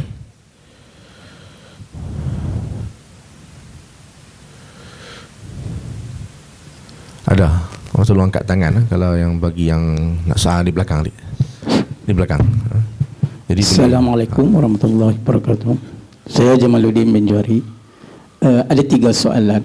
Pertama, cara ringkas Bitcoin yang yang dijalankan di Malaysia ni lah, terutama program-program Bitcoin. Kita tahu nilai Bitcoin sekarang ni dah kalau satu pun dah 30 ada 30 ribu. Kemungkinlah dalam 25 gitulah. Jadi ada syarikat-syarikat yang menganjurkan Bitcoin untuk uh, buat program dengan beberapa label lah saya tak payah terang detailnya. Uh, yang keduanya berkaitan dengan pertandingan juran ataupun yang setengah menganjurkan kolab ikan tu. Kita bayar, lepas tu kita mancing, dapat tak dapat tu persoalan lah. Dan untuk tangkap ikan kan dia ada yuran-yuran dia memancing di kolam-kolam tu. Yang ketiga berkaitan dengan trading bursa saham melalui online juga. Uh, itulah secara ringkasnya. Wassalam. Okey. Uh, Bismillahirrahmanirrahim. Saya jawab dulu sebab walaupun dua orang yang bertanya tapi ada tiga soal, enam soalan. Uh, soalan yang pertama zakat emas. Kalau seseorang itu dia ada emas perhiasan dan dia dah boleh agak kiraan dia berapa ya untuk dia kena bayar dan dia tak tak mungkin bersedia untuk bayar secara pukal atau secara lamsam pada hujung haul kemudian dia nak buat ringan sikit dia bayar secara ansuran dengan kiraan anggaran ya. Boleh atau tidak boleh jadi bagi saya apa saja usaha kita untuk membuat bayaran zakat itu adalah diharuskan kerana dalam uh, banyak madhab mengharuskan bayaran zakat lebih awal daripada tarikh sampai waktunya. Ya? Uh, maka kita ambil uh, keadaan itu untuk mengharuskan. Uh, tetapi uh, perlulah ada uh, rujukan terlebih dahulu uh, maknanya kita memang dah ada rujukan. Uh, tahun lepas kita dah tahu dah pukalnya berapa berapa ya. Uh, kemudian tahun ini kita nak beringan sikit beban kita nak potong awal-awal. Uh, boleh? Uh, boleh. Tetapi bila sampai nanti dekat hujung kita kena calculate balik kira balik. Eh, contohnya kita potonglah RM30 setiap bulan ya. Tapi bila kita dah sampai uh, dekat hujung nanti kita kena tengok harga emas pada hujung bulan 12 tu sebab mungkin harga emas bulan 1 tu dah kira terlebih daripada bulan 12. Mungkin kurang, mungkin naik, mungkin turun. Ha, tapi yang paling patut kita ikut adalah harga emas jualan pada hujung tempoh. So jadi nanti kalau tengok kalau, kalau terkurang tu kita tambahlah. Kalau terlebih tu kita kira itu untuk tahun depan. Ha, kira lah, tulis lah kat mana-mana. Eh? ha, begitu kaedah dia. Kemudian untuk soalan yang kedua, kalau kita nak simpan duit di bank, adakah boleh kita simpan dekat bank yang ada dua rangkai? Bank konvensional ada, bank Islam pun ada. Ataupun kita mesti simpan dekat bank yang ada Islamik je. Ha, itu namanya full-fledged Islamic bank ataupun ha, yang subsidiary. Kalau yang full-fledged ni, itulah satu je. Dia tak ada cabang konvensional, Contoh dia kalau bank tempatan, Bank Islam Malaysia Berhad, Bank Muamalat Malaysia Berhad uh, ataupun bank uh, luar negara dia ada Ar-Rajhi Bank atau Kuwait Finance House. Uh, itu semua bank yang tak ada konvensional. Jadi boleh simpan kat tempat mereka sudah tentu. Adapun bank yang ada cabang parent konvensional boleh tak kita simpan? Boleh juga. Tak ada masalah halangan dari sudut hukum syarak kerana mereka dianggap entiti yang berbeza kerana ada lesen yang berbeza. Walaupun dalam satu kumpulan tapi dianggap syarikat yang berbeza. Cuma laporan kewangan dia dikonsolidated dia gabungkan. Tapi ada laporan kewangan yang diasingkan pun ada juga. So jadi oleh kerana itu dah ada syarat-syarat yang diletakkan oleh uh, majlis penasihat syariah di bank negara dan di institusi kewangan tersebut sendiri yang memastikan bahawa uh, urusan tadbirnya semuanya patuh syariah dan tidak kena mengena dengan uh, bank pusat dia ataupun bank parent bank dia ya. Jadi boleh nak simpan kat bank Islamik ke CIMB Islamik ke ataupun mana-mana bank yang ada Islamik tu boleh. Hatta Hong Leong Islamic Bank pun boleh. Ya, sebab semua ikut panduan Islamic Financial Services Act 2013 akta yang sangat jelas yang ketat yang teman yang yang, menjadi punca kuasa kepada mereka.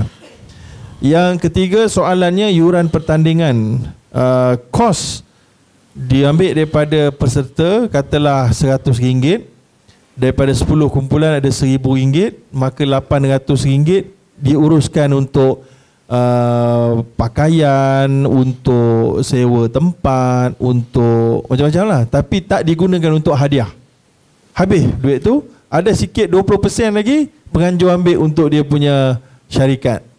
Ya. Yang untuk peserta ni semua daripada daripada YB contoh. Ha, daripada pihak ketiga. Boleh tak? Ha, boleh. Ha, sebab itu bila kita beri fatwa tentang yuran pertandingan ni masalah kita sebenarnya peserta ni dia tak boleh nak tahu. Macam mana dia nak interview, dia nak masuk pertandingan, dia nak kena tanya dulu orang tu.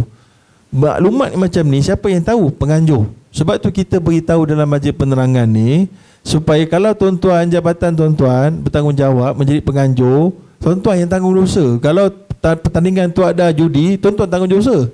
Peserta ni mungkin dia tak ada rights untuk bertanya pun kepada penganjur tentang duit tu dari mana, hadiah berarti ketuk parti ke tidak, dia pun tak larat nak bertanya. Kan? Maka kalau yang larat bertanya tu baguslah. Tapi yang tak larat tu maknanya tanggungjawab penganjur. Ha, jadi sebab tu kita beritahu pada khalayak dan fatwa ni juga disebarluahkan supaya semua sekolah, jabatan agama, universiti tahu perkara ini bila nak dianjurkan dalam kawasan mereka dalam tanggungjawab dosa pahala mereka jugalah maksudnya. Soalan yang keempat pasal Bitcoin. Bitcoin ni belum keluar lagi fatwa di peringkat perleh. So saya tak nak mendahului lah. Walaupun ada fatwa di peringkat antarabangsa bercampur-campur. Ada yang kata harus, ada yang kata haram, ada yang kata harus bersyarat.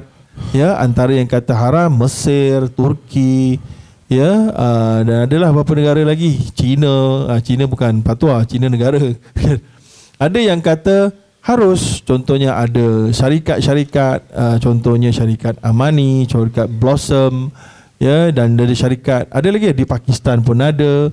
Kemudian Indonesia pula negara telah mengiktiraf Bitcoin sebagai komoditi so ada perbezaan pendapat lah. Perbezaan pendapat.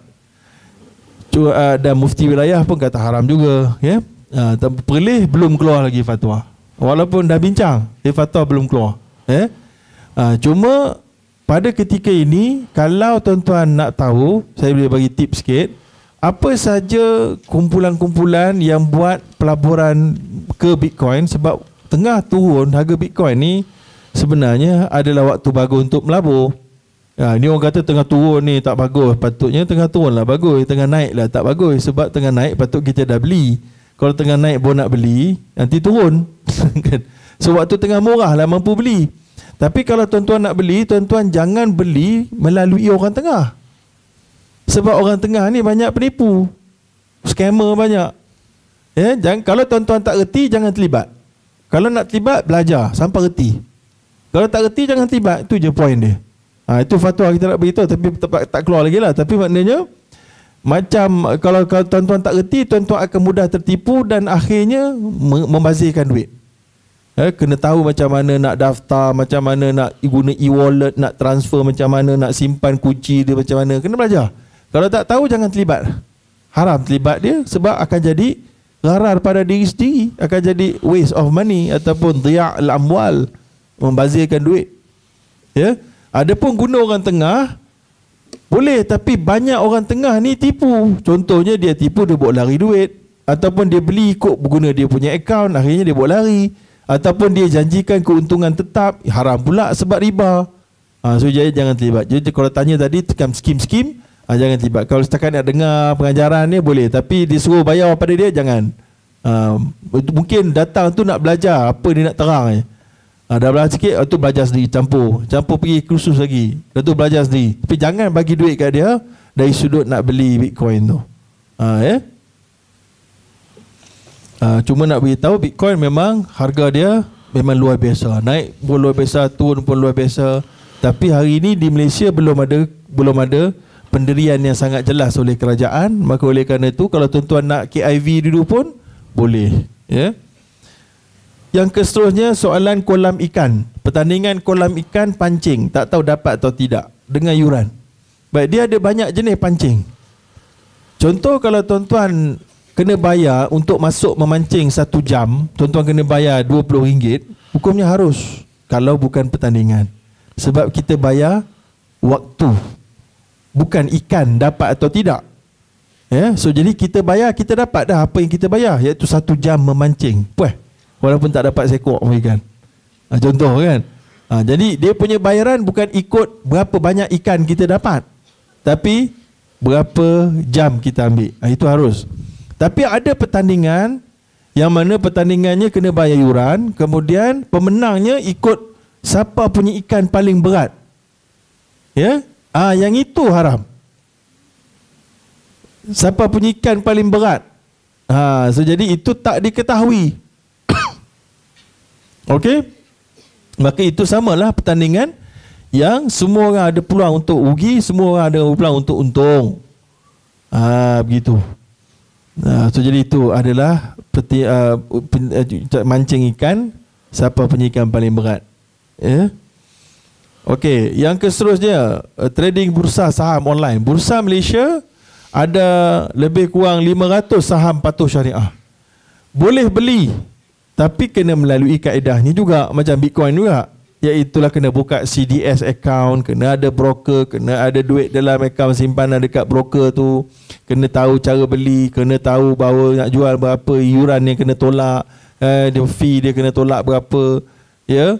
Yeah? so jadi boleh hukumnya trading uh, di bursa Malaysia uh, secara online sebab memang online pun tak ada nak pergi ke kaunter kaunter mana nak pergi tak tahu semua semua buat online pakai komputer ataupun pakai handphone uh, memang begitulah jawapannya Wallahu alam. Ada lagi soalan? Silakan. Ya, di sini ada soalan bertulis eh. siapa yang nak tulis bagi kat saya boleh. Uh, iaitu berkenaan dengan soalan di sini ramai yang membuat pinjaman bank untuk buat simpanan ASB. Apa hukumnya? Baik, tadi kita bincang ASB harus. Kalau buat pinjaman eh, pinjaman, secara konvensional haram. Ha, walaupun pelaburan ASB itu diharuskan dengan syarat mesti buat pem, pem, pem, pem, pembersihan. Walaupun kita buat pembersihan tapi kalau cara dapat duit tu cara riba tak boleh. Tapi kalau kita pergi perbankan Islam, kita buat pembiayaan secara Islamik, maka hukumnya harus juga lah. Ha, tapi kalau buat pinjaman daripada bank konvensional, labur ke ASB ke, labur ke pergi haji pun haram hukumnya tuan-tuan. Bukan ASB saja. Kalau duit pinjam secara riba tu pergi haji, hancur tu haji kita. Inna Allah tayyibun la yaqbalu illa tayyiban dan hadis Allah itu baik dan tak terima duit daripada sumber yang kecuali baik jugalah. Eh, tak terima kecuali yang baik termasuklah sumber harta. Wallahu alam. Sila tuan. Assalamualaikum warahmatullahi. Uh, saya Yahya. Uh, satu soalan saja. Uh, kita uh, bincang tentang uh, pelaburan dan juga simpanan di institusi keuangan yang sama ada patuh syariah dan juga konvensional. Bagaimana dengan petugas di institusi tersebut? Adakah penghasilan daripada penggajian dia itu haram ataupun halal kalau dia bertugas di institusi yang konvensional? Terima kasih. Baik, jadi soalan ini memang soalan yang telah lama disoalkan kerana khususnya dulu perbankan Islam ni tak ada. So jadi orang Islam seluruh dunia ada kerja di perbankan konvensional. Lalu jawapan-jawapan ulama kena mengikut kawasan. Kalau di tempat itu tak ada perbankan Islam, ya, lalu perbankan konvensional je ada, maka jawapan para alim ulama di ketika itu ada sikit keringanan diberikan ya dengan syarat pekerja itu tidak bekerja dalam sektor yang disebut oleh Nabi iaitu dalam hadis Nabi la'ana Rasulullah sallallahu alaihi wasallam akila riba wa mukilahu wa shahidaihi wa katibahu. Yang mana dalam hadis tu kata dilaknati oleh Rasulullah orang yang makan riba yang beri makan dan orang yang menulis dan yang menjadi saksi. Lalu kalau petugas itu direct membantu pinjaman riba itu. Dialah kerja kat depan kaunter, dialah yang tukang tulis dokumen, jadi lawyernya. Ah, yang itu tak boleh. Tapi kalau dia indirect, indirect tu maknanya dia credit committee dia, dia adalah technician dia. Ah, yang itu ada keringanan, ya. Itu kalau dalam konteks uh, tak ada perbankan Islam di negara tersebut. Ya. Kalau yang ada perbankan Islam, maka keboleh keharusan itu menjadi semakin mengecil. So ulama berbeza pendapat. Ada yang kata boleh bekerja tapi cara dia macam tadi juga, tak direct dan dengan betul-betul niat untuk menimba ilmu saja dulu untuk digunakan kepada perbankan Islam bila dia mendapat peluang pada waktu yang sama dia sentiasa cuba untuk mendapatkan peluang pekerjaan di perbankan Islam. Ya, maknanya dia dah niat maknanya dalam memang dia azam tu ni sementara aja. Sementara dia belum dapat tempat tu dia mempelajari ilmu-ilmu ini untuk digunakan kepada kebangkitan, kemakmuran perbankan Islam. Ya. Tapi itu adalah dalam keadaan orang yang kalau dia tak kerja memang dia tak boleh sara hidup dia lah. Ya, tapi kalau dia itu bukan sampai tahap itu, contohnya suami isteri, isteri yang bekerja dekat perbankan konvensional, suami pun ada kerja juga dan kerja mereka mampu sara hidup keluarga mereka. Maka ketika itu eloklah mereka perempuan itu tidak terlibat sebenarnya. Ha, tapi ini adalah fatwa yang susah sebab ramai sangat orang Islam terlibat. Ya. Maka kerana itulah ulama ada melihat kepada keperluan tahap dia ni. Cuma nak berikan pendapat umum yang terbaik elakkan. Kalau dah tak mampu elak sangat kerana memang itu adalah sumber mata pencarian utama, ada sedikit keharusan keringanan tapi pastikan tak terlibat secara langsung. Kemudian niat tu nak menamatkan kerja itu secepat mungkin kalau boleh dan sentiasa berusaha mencari kerja di perbankan Islam. Ya. Kemudian pada waktu yang sama juga teruskan bila dapat gaji buat sedikit pembersihan ya, beberapa peratus sebagai tanda komitmen kita untuk mendapat harta yang halal. Ya, ha, jadi itu perlu dilakukan lah. Ha, jadi tak mudah nak beri jawapan nak mengharamkan memang senang tuan-tuan. Sebagaimana disebutkan oleh ulama salafus salih dia kata apa nama tu rukhsatu minal faqih iaitu rukhsah keringanan biasa datang daripada orang yang betul-betul kena ada dalil dan faqih uh, apa nama tu dan haram tu yuhsinuhu kullu ahad tetapi mengharamkan semua orang erti dan tahu nak buat uh, jadi kita tak nak bersifat terlalu keras tanpa melihat kepada situasi keadaan semasa dan seseorang tapi kita di negara kita dah ada perbankan Islam, kerja itu makin bertambah, maka sepatutnya kita kena berusaha untuk dapat sektor kerja di sektor Islamik. Wallahu a'lam. Ada lagi soalan? Ya, sebenarnya kita ada masa lagi sampai pukul 11.50 insya-Allah. Jadi soalan bertulis di sini ya? ada terdapat Apa ni? Ah, tetap. Maknanya kalau dia kerja di cawangan Islamic Bank dia, okeylah. Tapi kalau dia kerja dekat konvensional bermasalah lah. Ha, sebab tu kalau dia meniak, berniaga, apa nama kerja di bank konvensional di cawangan konvensional yang boleh jual Islamik. Kalau kerja dekat cawangan Islamik tak boleh jual produk konvensional. Maka kalau dia orang Islam dia perlulah kempen habis-habisan Islamik je. Walaupun dia ada KPI untuk dapat konvensional, dia kena jaga benda tu. Sama juga orang yang jual jadi ejen insurans ni. Ada jadi ejen ni dia kena jual dua-dua. Takaful dia kena jual, insurans dia kena jual. Ha, dia patutnya kena tahu dia kena jual takaful je. Ya, kalau dia jual insurans dia bermasalah. Semua komisen daripada jualan yang haram hukumnya haram. Ha, itu dia. Yes, silakan.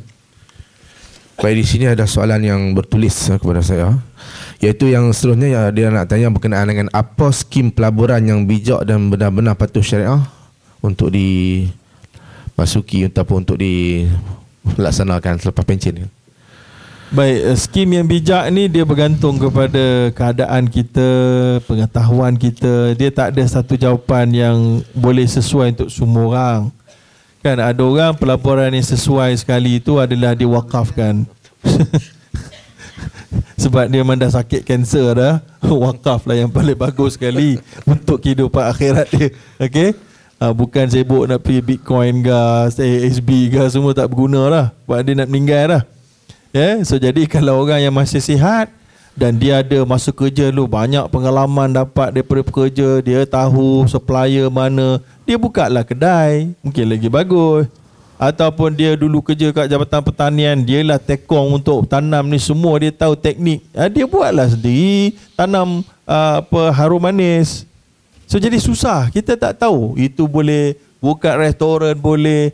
Tak semestinya tuan-tuan nak letak dekat pihak ketiga je. Tuan-tuan buat sendiri pun boleh juga kalau larat lah kalau kesihatan mengizinkan pengalaman mengizinkan itu mungkin lebih untung dan lebih bersifat mencipta kekayaan dan mencipta pekerjaan dan menjadi masyarakat produktif producer bukan consumer.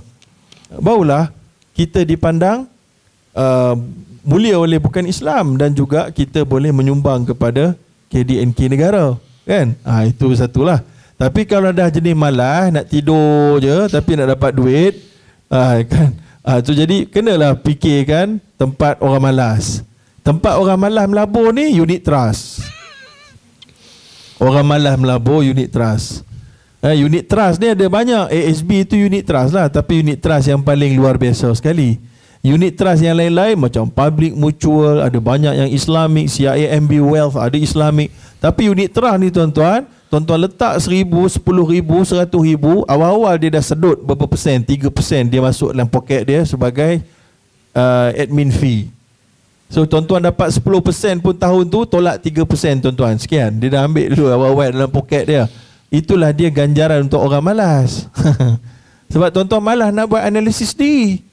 Sebab kita malas, aku tak reti lah buat analisis belajar pun malas. Letak kat dia, dia kata aku rajin. Tapi aku ambil sebab aku rajin, kena bayar upah lah. Ha, itulah upah dia. Kan? Kalau tuan-tuan tak malas, tuan-tuan belajar saham yang tadi dekat bursa saham online tu. Belajar sendiri, belajar fundamental dia nak check dia PE ratio dia, dia NAV dia, dia punya per earning dia, dia punya untung dia, punya itu ini. Tuan-tuan pun labur. Labur pula kena tengok. Lepas tu, oh jual. Lepas tu bila nak beli. Oh, penat tuan-tuan. Tapi tak ada, tak ada lah fee yang tinggi macam unit trust. Bagi orang rajin. Sikit. Ha, tapi ada fee juga. Fee broker. Tapi kecil.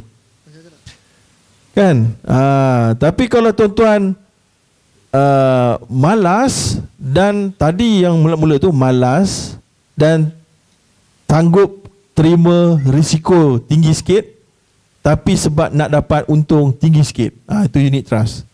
Kalau tuan-tuan jenis rajin, sanggup tinggi, sanggup terima risiko tinggi dan untuk memperuang terima untung tinggi, saham online ataupun saham kat Bursa Malaysia ataupun luar negara pun boleh. Ada yang patuh syariah. Tapi kalau tuan-tuan jenis tak sanggup terima risiko dan tak kisah tak terima untung banyak. Ah, Simpan sajalah dekat bank Islamik Ada banyak akaun-akaun yang Boleh bagi tuan-tuan 3% ah, Tapi tak boleh keluarkan duit tu.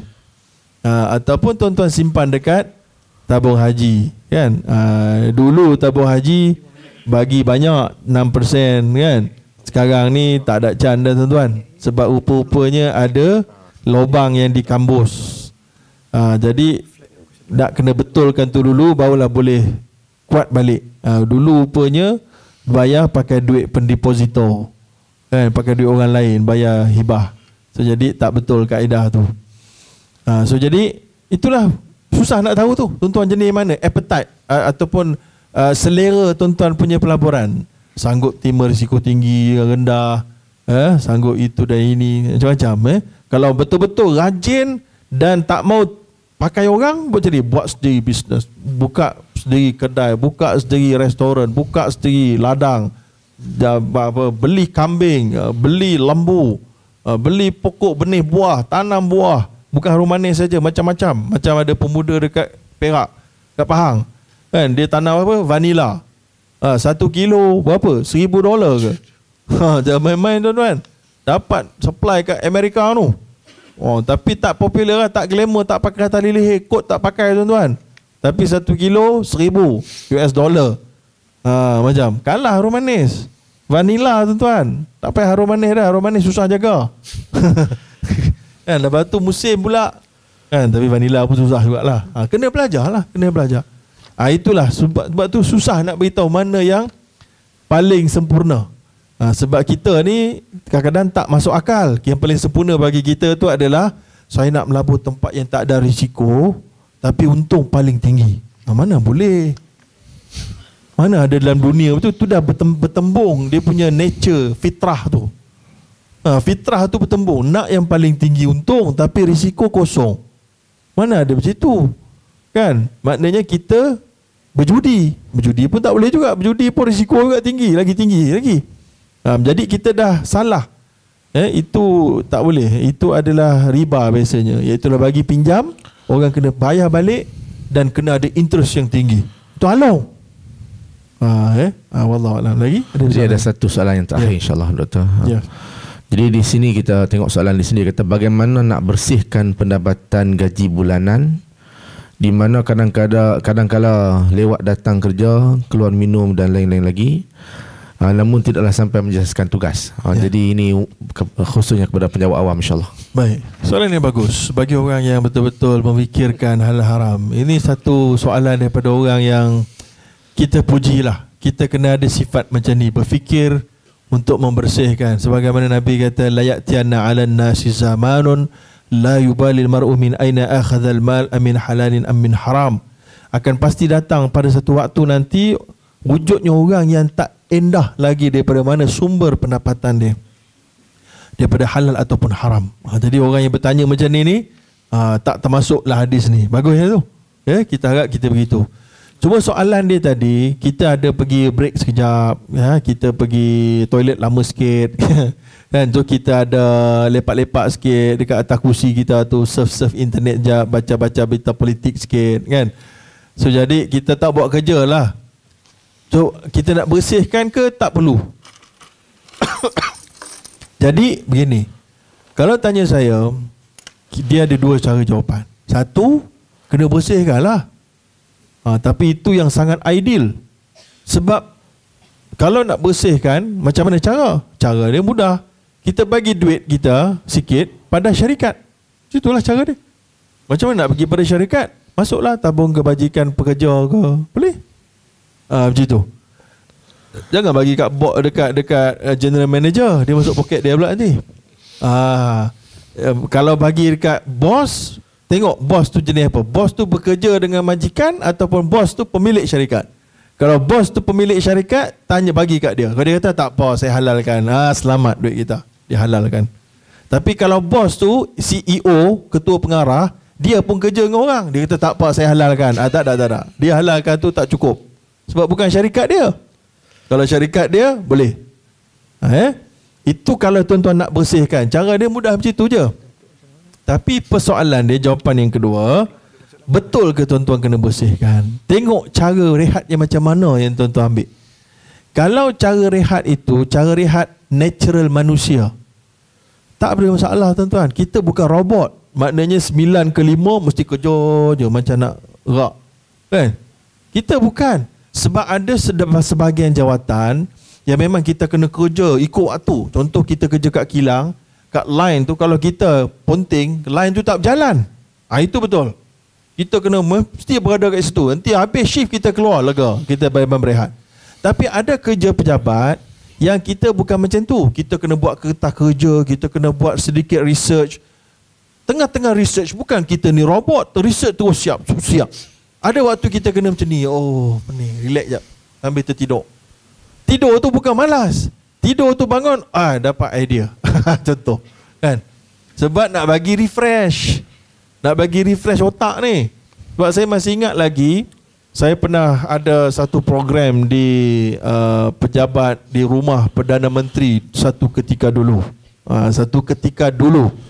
Tak tahu yang mana satu tu, kan? Saya ingat lagi makan kali dengan Perdana Menteri pada waktu tu, dia pun kata saya dekat pejabat saya, saya ada ruang untuk saya tidur tengah hari. Oi. Dia tidur. Oh, sebab dia nak refresh dia punya otak. Itu juga berlaku dekat syarikat-syarikat besar luar negara ada waktu staff dia kena tidur. Ha, tapi ada staff lah yang perlu tidur, staff yang kena banyak pakai otak. Ada orang yang otak dia tak berapa tajam. So dia kerja pakai tangan, pakai tenaga. Kan, pakai peluh. Ha, tapi otak sikit je fungsi dia. Ada orang yang tak berpeluh, tapi otak berpeluh. So orang yang kerja pakai otak ni, letih dia sama macam orang kerja letih pakai batangan. Kalau tuan-tuan dua-dua lagi letih. Tenaga tangan pun pakai, otak pun pakai, letih. Ah, tuan-tuan kan? So jadi orang yang pakai otak ni biasanya gaji banyak. Banding orang yang pakai tangan saja. Nampak? Ah itulah dunia kita tuan sebab yang pakai otak ni kira mahal. So dia nak nak buat macam nak dapat ilham, nak nak buat research, nak nak menulis, tak mudah. So dia kena rehat.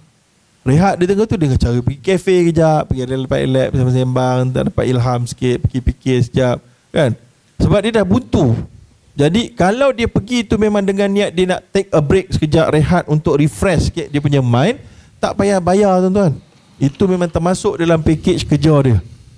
Ha, malah kalau dia tidur sekejap pun tak apa. Sebab memang itu nak bagi dia segar balik minda dia. So jadi kena tengok nature, tabiat kerja itu tak boleh nak pukul rata ha, ada kerja yang jenis memang guna tangan guna waktu ada kerja yang guna fikir cara dia execute dia result base bukan bukan waktu punya base. Ha, jadi itulah jawapan dia. Wallahu alam. Dah habis ya ha, kalau dah habis saya ucap terima kasih kepada jatah mufti dan juga kepada semua yang sudi untuk mendengar daripada awal sampai habis dan tidak ada tanda-tanda uh, tertidur ya. Walaupun cerita kewangan ni susah Jadi saya cuba mudahkan sedaya mampu dan tidak mengelirukan tuan-tuan dengan masuk kepada isu terlalu dalam tadi. Jadi akhirnya saya ucap terima kasih sekali lagi pada semua. Aku lu qauli hadza wa astaghfirullahalazim. Wassalamualaikum warahmatullahi wabarakatuh. Waalaikumsalam